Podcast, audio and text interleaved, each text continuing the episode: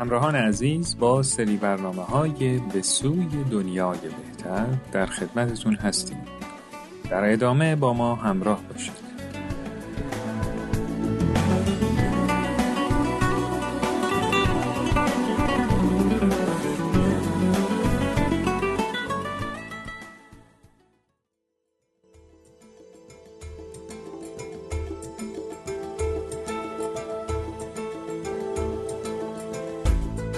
در این سری برنامه ها قصد داریم با هم به بررسی مطالبی در مورد راه های رسیدن به دنیای بهتر بپردازیم.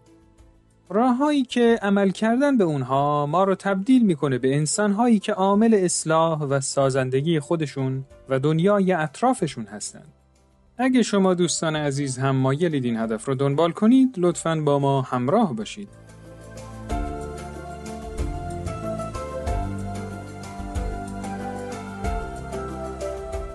همونطوری که می‌دونید ارتباط ما با خالقمون یک ارتباط عاشقانه است و یه عاشق تنها چیزی که می‌خواد اینه که همیشه نزدیک معشوقش باشه. وقتی ما در طول حیاتمون کارهای خوب و انسانی انجام میدیم یکی از دلایلش اینه که می‌خوایم رضایت خالقمون رو به دست بیاریم و یکی از راههای به دست آوردن رضایت خداوند به دست آوردن رضایت خلقش هست. و کارهای نیک انسانی که اسم دیگرش همون خدمته هم خلق رو راضی می‌کنه و هم مورد پسند خداونده. و همین خدمت به عالم انسانی یکی از مهمترین راه های اصلاح عالم و رسیدن به صلح عمومیه.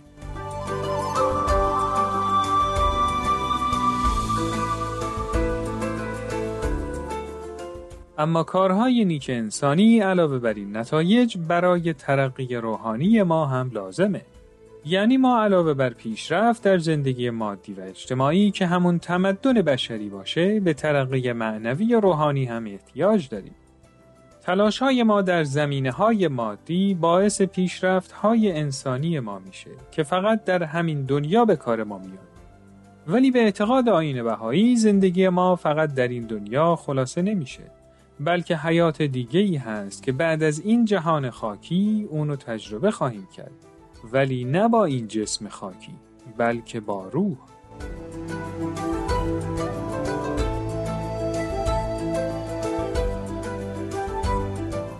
همراهان عزیز بیایید با هم به یکی از آثار بهایی که مثال زیبایی برای فهم دنیای بعد و اینکه چرا ما باید کارهای نیک انجام بدیم گوش کنیم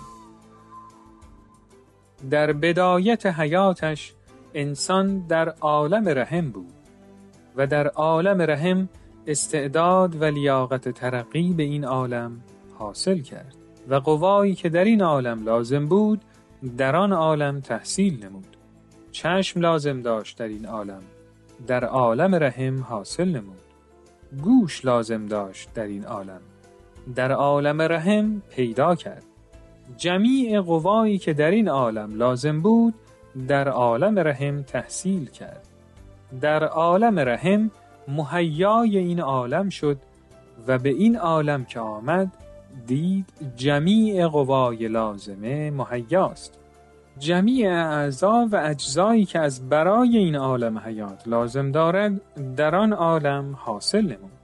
پس در این عالم نیز باید تهیه و تدارک عالم بعد را دید و آنچه در عالم ملکوت محتاج باید تهیه و تدارک آن در اینجا ببیند. همچنان که در عالم رحم قوایی که در این عالم محتاج به آن است پیدا نمود. همچنین لازم است که آنچه در عالم ملکوت لازم یعنی جمیع قوای ملکوتی را در این عالم تحصیل بکند.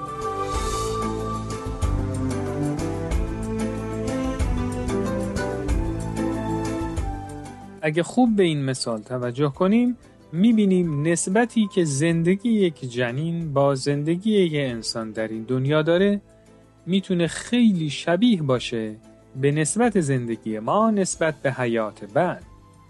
ما هیچ وقت برای یه جنین در شکم مادر نمی‌تونیم توضیح بدیم که در زندگی بعدی چه دنیایی در انتظارشه چون ابزاری برای فهم این دنیا نداره.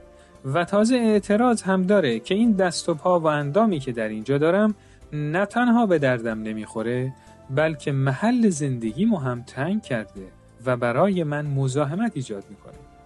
ولی فقط بعد از تولدش به این دنیا می‌تونه بفهمه که حکمت اون اندام و استعدادهایی که در عالم رحم بهش داده شده بود چیه؟ برای همین ما هم اگه بخوایم این مثال رو الگوی خودمون قرار بدیم می‌تونیم حدس بزنیم که برای سفر به دنیای بعد که قرار با روحمون ادامه بدیم باید روحمون رشد کافی رو کرده باشه و روحمون هم فقط با همون کارهایی که خالقمون از ما می‌خواد رشد می‌کنه.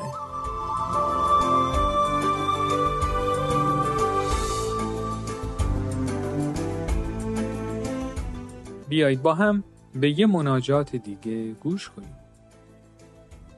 الله خدایا هدایت نما حفظ فرما سراج روشن کن ستاره درخشنده نما توی مقتدر و توانا.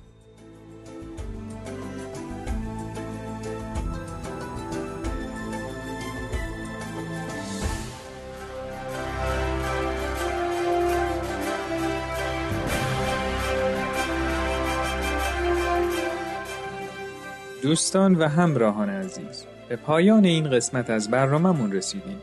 امیدواریم که تا اینجای برنامه مجموعی که ارائه شد براتون مفید و قابل استفاده بوده باشه.